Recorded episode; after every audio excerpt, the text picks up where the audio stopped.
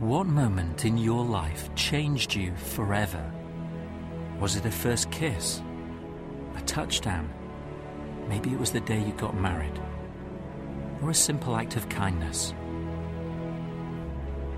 History has been defined by many moments. Some were filled with devastation, some with regret, and others with courage and love and compassion. One by one, they have brought us to this time, this moment.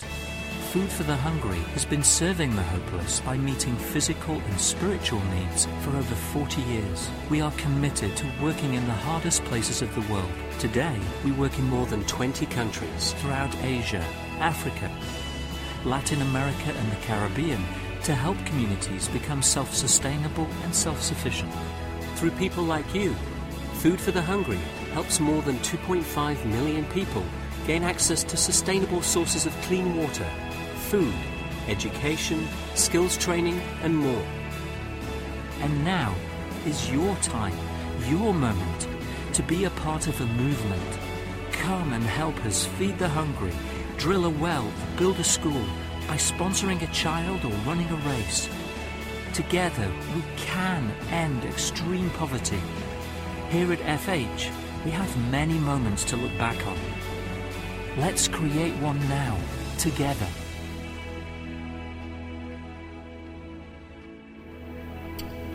Well, if you've been here the last few weeks, you have heard me telling you that today marks the, the beginning of a new relationship for us.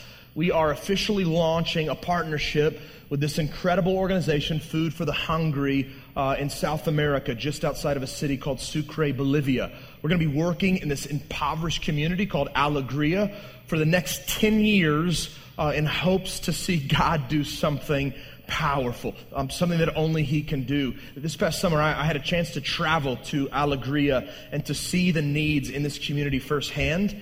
And I wish I could tell you about all of them. I can't because we don't have enough time, but, but I do want to share a few with you so that you can understand why our church has taken this step and, and why we're partnering there. Uh, in Alegria, I found this interesting. The average life expectancy in this community is only 55 years old. The chronic malnutrition rate in children is over 40%. Um, this community is full of single mothers for whatever reason. Uh, most of these mothers work, which means they have to leave their children at home all day by themselves, no matter how young the children might be. I mean, we were walking through the community one morning, and there were two little kids, couldn't have been more than two years old, literally walking down the street by themselves, unsupervised. You see it all over the place. Uh, in Alegria, the people believe in generational poverty. That because everyone before them was poor, they're going to be poor. Mom and dad were poor, grandparents were poor, great grandparents are, were, were poor, so that means I'm going to be, be poor. But, but the greatest need that we saw there was obviously the spiritual need. This is a village in which people desperately need the hope of Jesus Christ. So, so not only are these people living in physical poverty each day, they're living in spiritual poverty each day. And our goal in working there is simple we want to help these people dream about life again. We want to help them believe that the God of the universe created them in His image for a great purpose. And we want to help them believe that truth and walk out the purpose for which they're on the earth. We want to help them believe that their lives matter, that their lives can count, that they don't always have to live the same lives that they've always lived. And, and so by focusing on Jesus centered community transformation, the goal is to walk away from Alegria after 10 years of investment. And, and, our goal is, again, to see these people move from survival to stability to sustainability, both in a physical and spiritual sense. Now, the way that we're starting our partnership with Food for the Hungry today is this. You might have noticed when you walked in uh, a table outside with a bunch of child sponsorship packets sitting on it. Uh, this morning we started with a hundred. I'm not quite sure exactly where we are now, but, but we started with a hundred. And my prayer has been that our church would sponsor all 100 kids that, that are represented in these packets. Here's what's cool. All 100 of these children that we have the opportunity to sponsor, they all live in Alegria, the community that we're going to be working in. For 35 bucks a month, you can literally change a child's life. You can make sure for that amount of money that they get clean water, they get healthy food, they get education, and most importantly, that $35 ensures that they get to hear uh, about Jesus week after week from the Food for the Hungry staff uh, running the operation and working with these children on the ground.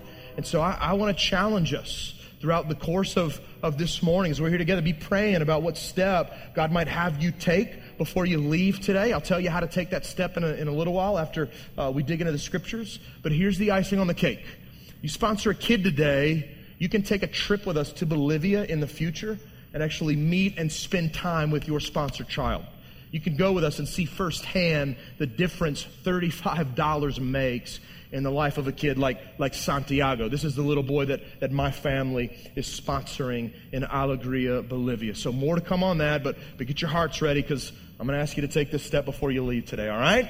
But for now, let's dig into the scriptures. I want to invite you to get your Bibles out, or if you have a device for the YouVersion app, get it. You can turn your Bibles on. And I want you to go to two passages with me. First, I want you to go to Mark 12, and then I also want you to find your way to 1 John chapter 4. We'll start in Mark 12. Uh, just mark your place in 1 John 4. We'll get there in a little while, but, but these are the passages Mark 12, 1 John chapter 4. Today, we are talking about the two greatest commandments in the entire Bible. Listen, if we get these two commandments right, the good news is this. As a result, we will get every other commandment in this book right as well. And here's my hope and prayer for our church, just so you know. My hope and prayer is that we would be a people known for getting these two commandments right. And here's why.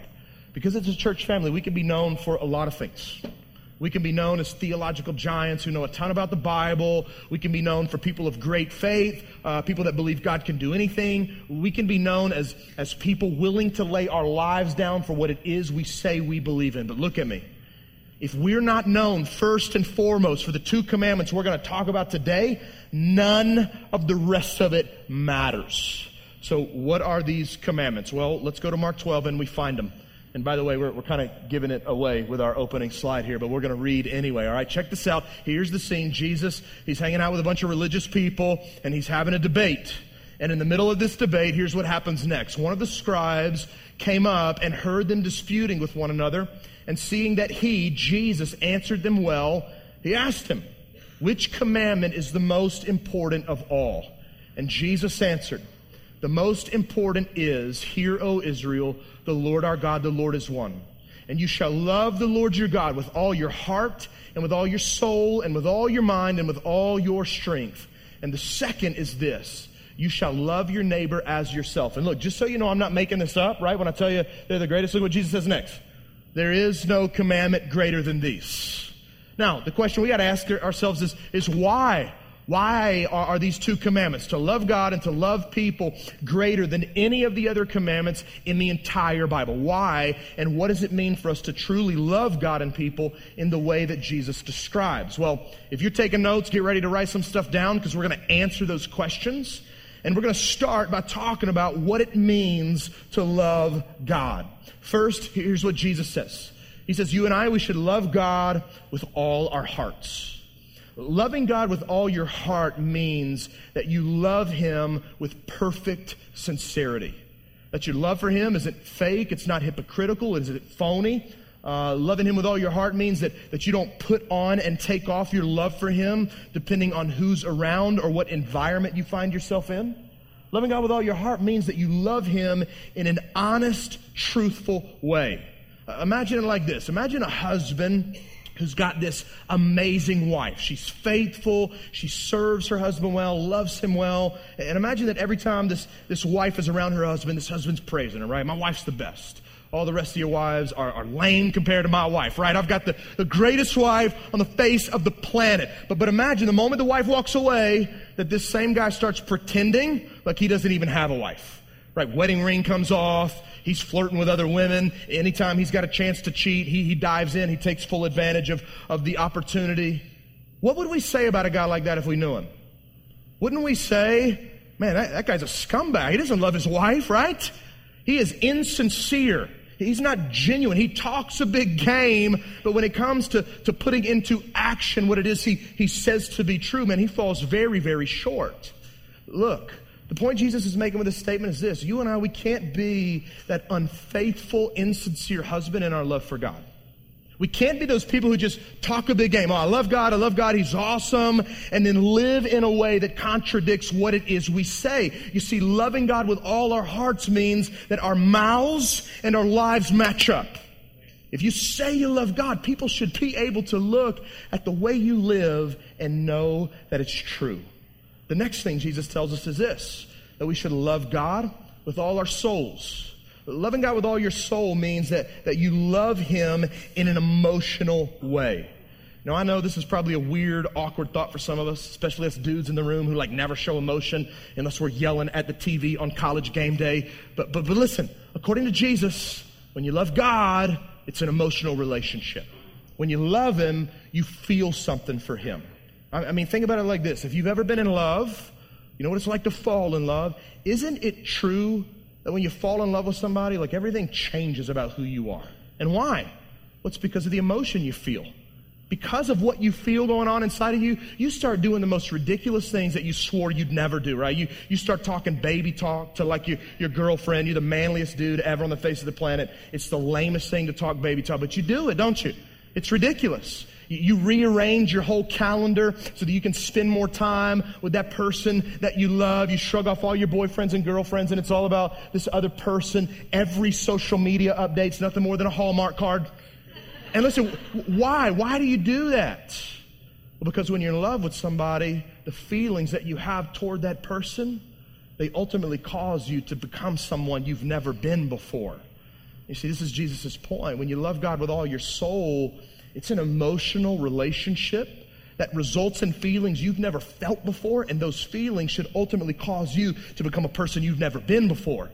A person that God has created and saved and called to live out a great purpose here on the earth. Love God with all your soul. The next thing Jesus says is this, is that we should love God with all our minds. Loving God with all your mind means that you love Him with your intellect, with your logic, with your reasoning, with your thought processes, uh, with your decision making abilities. I've said it this way before, and I'll keep saying it. Loving God with all your mind requires you to keep your brain on. You get that, right? Like your relationship with God isn't meant to be a thoughtless relationship. If you and I truly want to love God, we have to give great thought to our relationship with Him each and every day. I'll give you a great picture of what I'm talking about using my relationship with my wife, Amber. Um, Amber and I, we've been married for almost 10 years. And still to this day, we have regular date nights. We, we go out and we spend time together, dinner, movie, putt putt, whatever it is, and, and we just hang out and we talk. All for the purpose of growing in our knowledge of one another. Now, I know some of us think, well, James, 10 years, bro, don't, don't you know enough? Well, no, and, and I'd say to you, husbands and wives, here's some free marriage advice. You ready? Don't ever stop dating your spouse. Don't ever stop doing that. People change, we grow, things become different, life happens, and we can't ever stop spending face to face time learning more about who the other person is. So, so my wife and I would do that. Um, whenever something funny or stupid happens, my wife and I, we love sarcasm, we love dumb humor. I'm the guy on the phone calling my wife or texting her, you're never going to believe what I just saw, right? And, and I'm telling her, um, whenever I've had a good day or a bad day, the first person I, I think to tell about my day is, is who? Amber. Whenever I have big decisions to make in life the first person I want to sit down and discuss that decision with is Amber. I want to tell her about it. I want to ask her what she thinks and why. Well, it's really simple because I love my wife. And because I love my wife, she's always on my mind. Jesus is just telling us that when we love God, it's the same. Loving God means that God's always on our minds. That when we experience success and, and joy in life, we're thinking about Him, we're talking to Him. That when we experience hardships in life, when we're carrying burdens, we're thinking about Him and, and we're talking to Him. That when we have decisions to make in life, we're considering Him and we're asking Him what He thinks. Again, our relationship with Him is about us seeking Him and spending regular time with Him to know Him more. Church, look at me. Leave your brains on when it comes to your relationship with God. Love Him with your minds and give great thought and intentionality in your relationship with Him. And, and the last thing that Jesus tells us is this, is that we should love God with all our strength. Loving God with all your strength means that you love Him with intensity, with energy, and with passion. The idea here is that, that you'd be a person willing to do anything in order to express the depths of your love for God. Right, again, I'll give you an example from my life to kind of paint a picture of this. I've used this story before, but I couldn't think of a better one, so I'm just going to share it again. When I proposed to my wife, uh, that night I got down on my hands and, and my knees and I washed her feet as a part of my proposal. So here she is. She's all uncomfortable, weird. I'm trying to take her shoes off, and she's not wanting me to. And I got them off.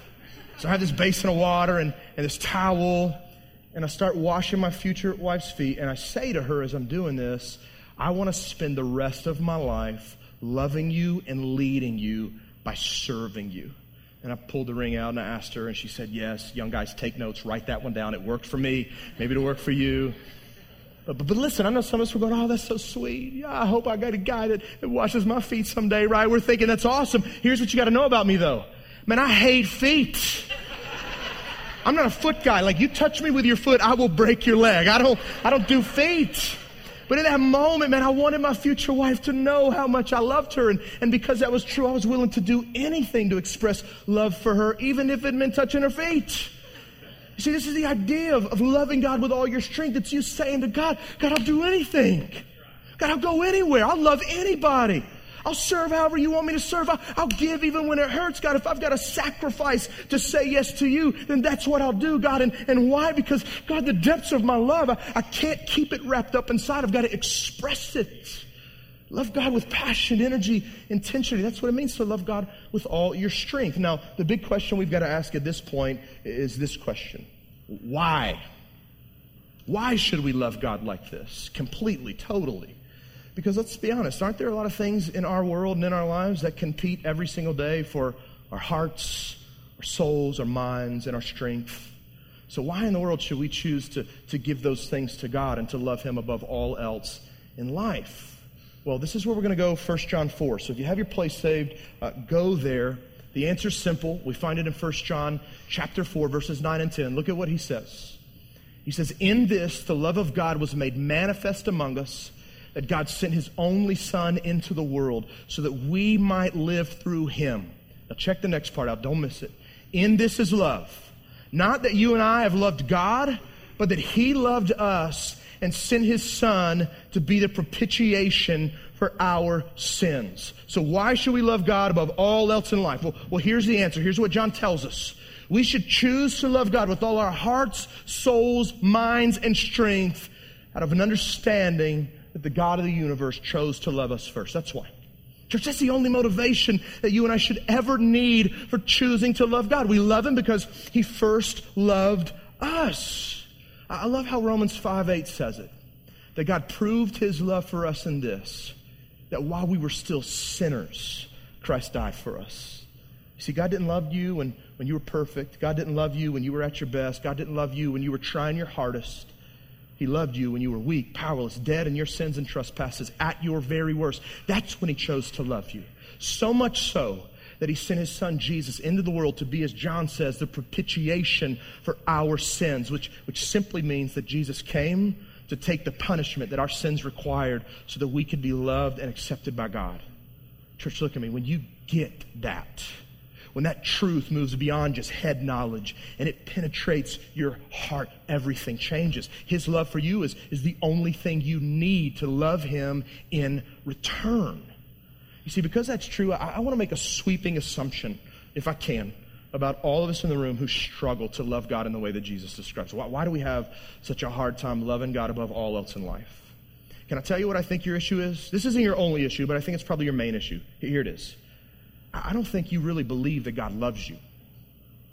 That's what I think your problem is. I don't think you believe He loves you.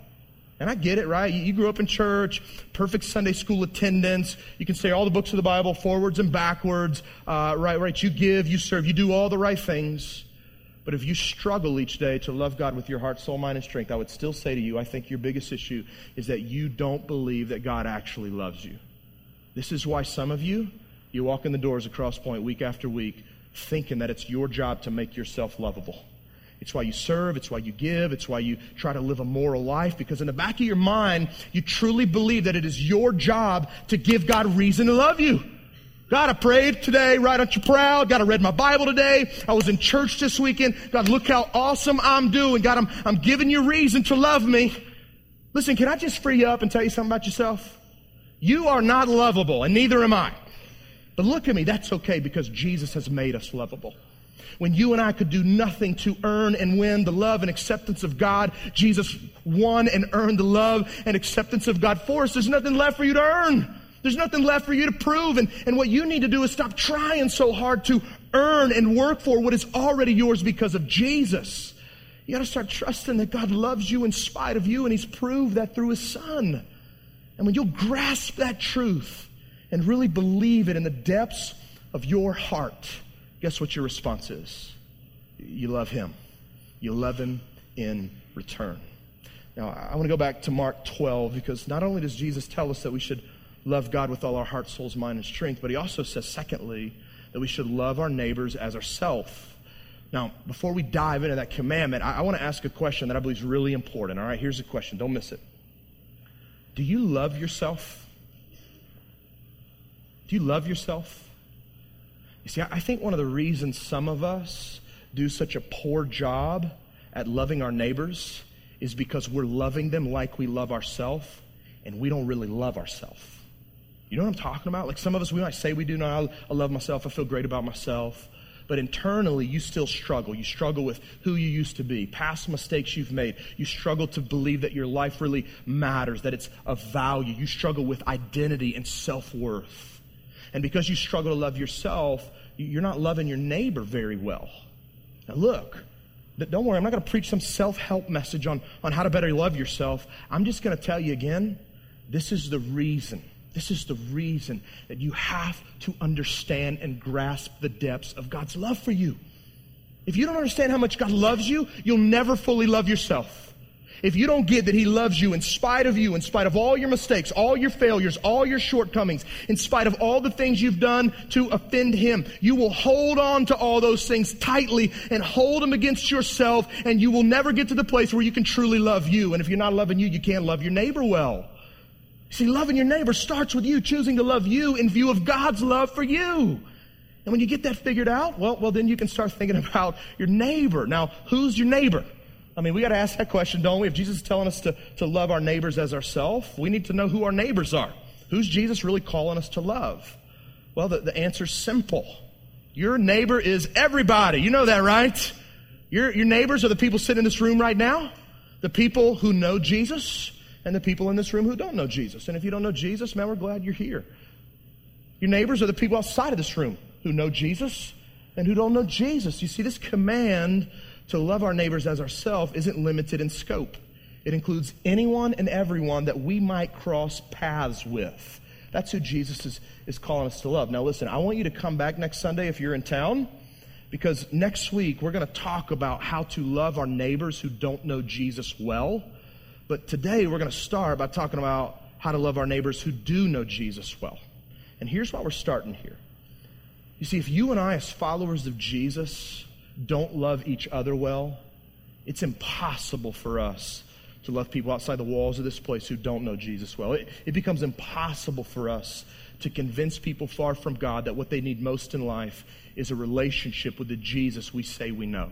And I'm going to prove what I'm telling you scripturally. So, so go back to 1 John 4 with me. Let's keep reading verses 11 and 12. John continues, Beloved, if God so loved us, we also ought to love one another. No one has ever seen God, but if we love one another, God abides in us, and his love is perfected in us. So, why should we choose to, to love one another well as followers of Jesus? Well, John just gave us the reason. It's the same reason why we choose to love God with our heart, souls, mind, and strength. Here it is if you're taking notes. We should love each other because God first loved us. Isn't that what John just said? I love the book of First John. It's so easy to understand, black and white. He literally just said, hey, uh, God loves us. We should love each other. That's, that's what we should do, John says. Now, I want you to think with me about what it says when you and I, as brothers and sisters in Christ, refuse to do this. Think about what we're saying to God. Aren't we saying to Him, God, thanks for loving me like you do. God, I know that you love me in spite of all my mistakes, uh, all that I've done that's offended you, all my shortcomings, all my failures. But God, your love for me stops with me. Those people that have offended me, I ain't gonna love them. People that have fallen short in my life and hurt me, not loving them. Those people that have made mistakes, that have offended me, I'm not loving them. God, I'm not loving them. Your love for me stops with me. Look, if that's your mindset and you struggle to love other people well, again, can I just tell you what I think your issue is? It's the same issue I've already talked about. I just don't know that you really grasp the depths of God's love for you. Because look, when you grasp the depths of God's love for you, it becomes easier, not harder, to love other people in the same way that He's loved you. Now, let me tell you why it's so important for us as a church to get this right. We found the reason in verse 12. Here again is what John said.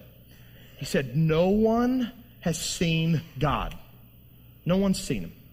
And here's the amazing thought. He goes on to say, But when we love each other, God abides in us, and his love is perfected in us. And that's not us, meaning us as individuals, that's us corporately. That when we love each other well, the watching world gets a picture of who God is and what his love is like. Now, when I think about a people that, that got that kind of love right, my mind always goes back to the early church, the Acts 2 church. If you've never read Acts 2, man, get your Bible out and read it this week. And if you don't have a Bible, go to our connection desk after service. We'll give you a free one, all right? But, but read it. And here's this church, all right? We find a church there who, who's come from different backgrounds, different walks of life. They've recently met Jesus and their lives have been changed. Every day they're hanging out with each other. They're devoted to the apostles' teaching, to prayer, the breaking of bread, um, to fellowship. And then the Bible says something crazy. It says that these people loved each other so much that they actually started selling off possessions to meet one another's needs. Isn't that insane? I mean, can you imagine me standing up here on the stage and going, all right, my friend Gordon, he's in our church, he's got a need. It's going to cost him about 10,000 bucks. Who's going to meet Gordon's need? And, and somebody else pops up and goes, hey, I got a car I can sell. I'll sell my car so that, so that we can take care of, of this need. It sounds insane to us, but that what was going on in the early church. And I love what Acts 2.48 says. It says that the Lord added daily to the number of those being saved. You see, it's hard to argue that Jesus has changed the lives of people who come from different walks, different backgrounds, and they start loving each other in a way that makes absolutely no sense to the world. It's hard to argue that, that we know the Jesus we say we know when, when we're loving each other in spite of what makes us different and what could potentially divide us. So, church, here's my question for us Is it important enough to all of us as Crosspoint City Church to love each other in the way that Jesus has described, that, that the Bible describes? so that the so that the watching world sees who God is and what his love is like in our love for one another. Is it that important for us that we'd be willing to put aside differences and things that could divide us all for the sake of making Jesus real to people who need him? I just want to tell you in response to that question, Jesus thinks it should be. Jesus himself thinks it should be. The night before Jesus went to the cross, he was praying for us. I don't know if you realize that, but he was praying for you and for me.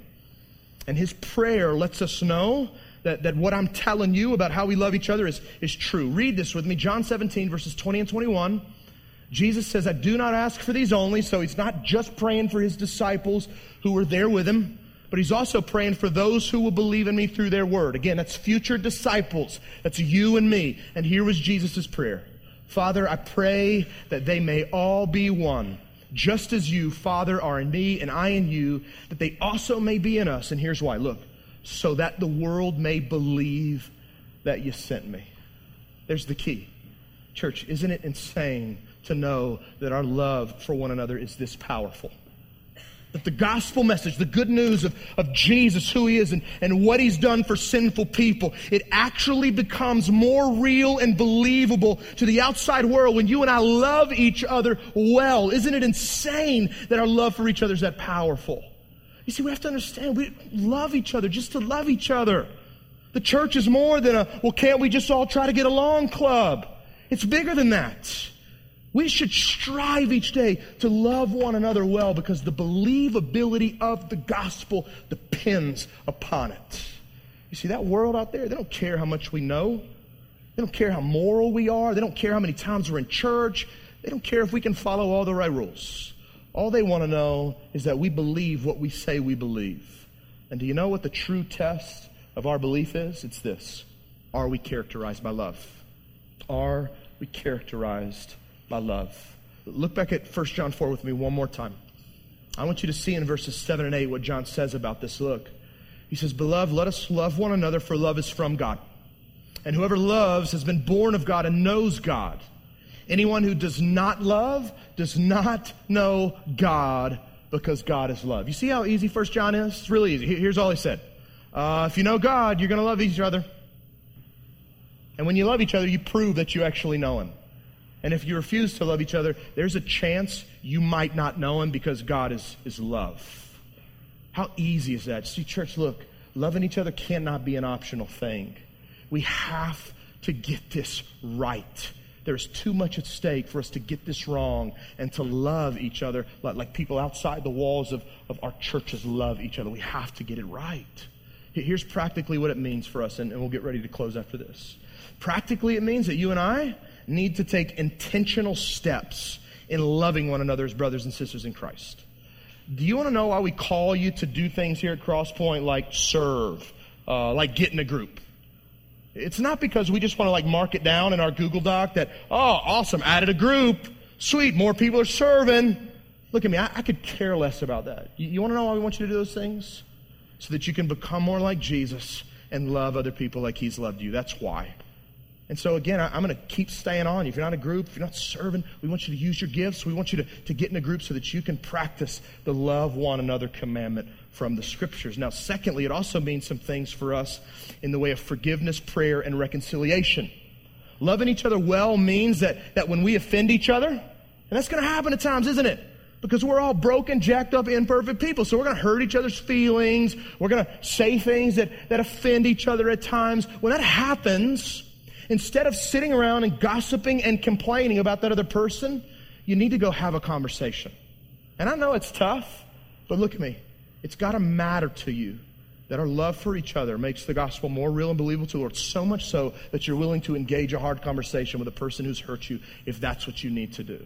It also means for us that, that we've got to stop trying to avoid each other in those moments when we're annoyed or, or upset. All of us have people in our lives we get annoyed with at times, don't we? Right? You guys holier than I am? I have a person in my life like that, but we all do. You want to love that person more? Here's what you do start praying for them. Start praying for them. You want your love for somebody to change? Pray for them each day by name. And I promise, as you pray for them, God will do something inside of you, and your love for that person will be increased. It also means that for some of us um, whose default is to get mad and like run to social media, you know what I'm talking about? Blast our brothers and sisters in Christ on our Facebook walls. It may mean that for a season you need to become culturally irrelevant and, and turn off Facebook and Twitter until you can mature in your faith and, and become so much like Jesus that that's not your default anymore. Listen, there's too much at stake for us to get this wrong. We've got to ultimately get our eyes off of ourselves. We got to take our eyes off of all that makes us different and all that could divide us, and we have to fix our attention on what unifies us and what makes us the same our one Father, our one Savior, and our one Holy Spirit that lives inside of us. And this is exactly how we're going to close this morning. We're just going to get our eyes off of ourselves. You guys understand that's why we come and we gather like this, right? We don't come on Sundays to get you to think more about you. We get you to come on Sundays so that you can think more about Him. And, and we truly believe that the more you look to Him and think on Him and fix your attention on Him, the more God can do in your life to change you and make you more like Him. So we're going to take our eyes off of ourselves in the next few moments and fix them on Jesus, the author and perfecter of our faith. And as we celebrate Him, here's what I want you to do I want you to pray and ask God to increase your love for Him and your love for your neighbors, starting with your brothers and sisters in Christ.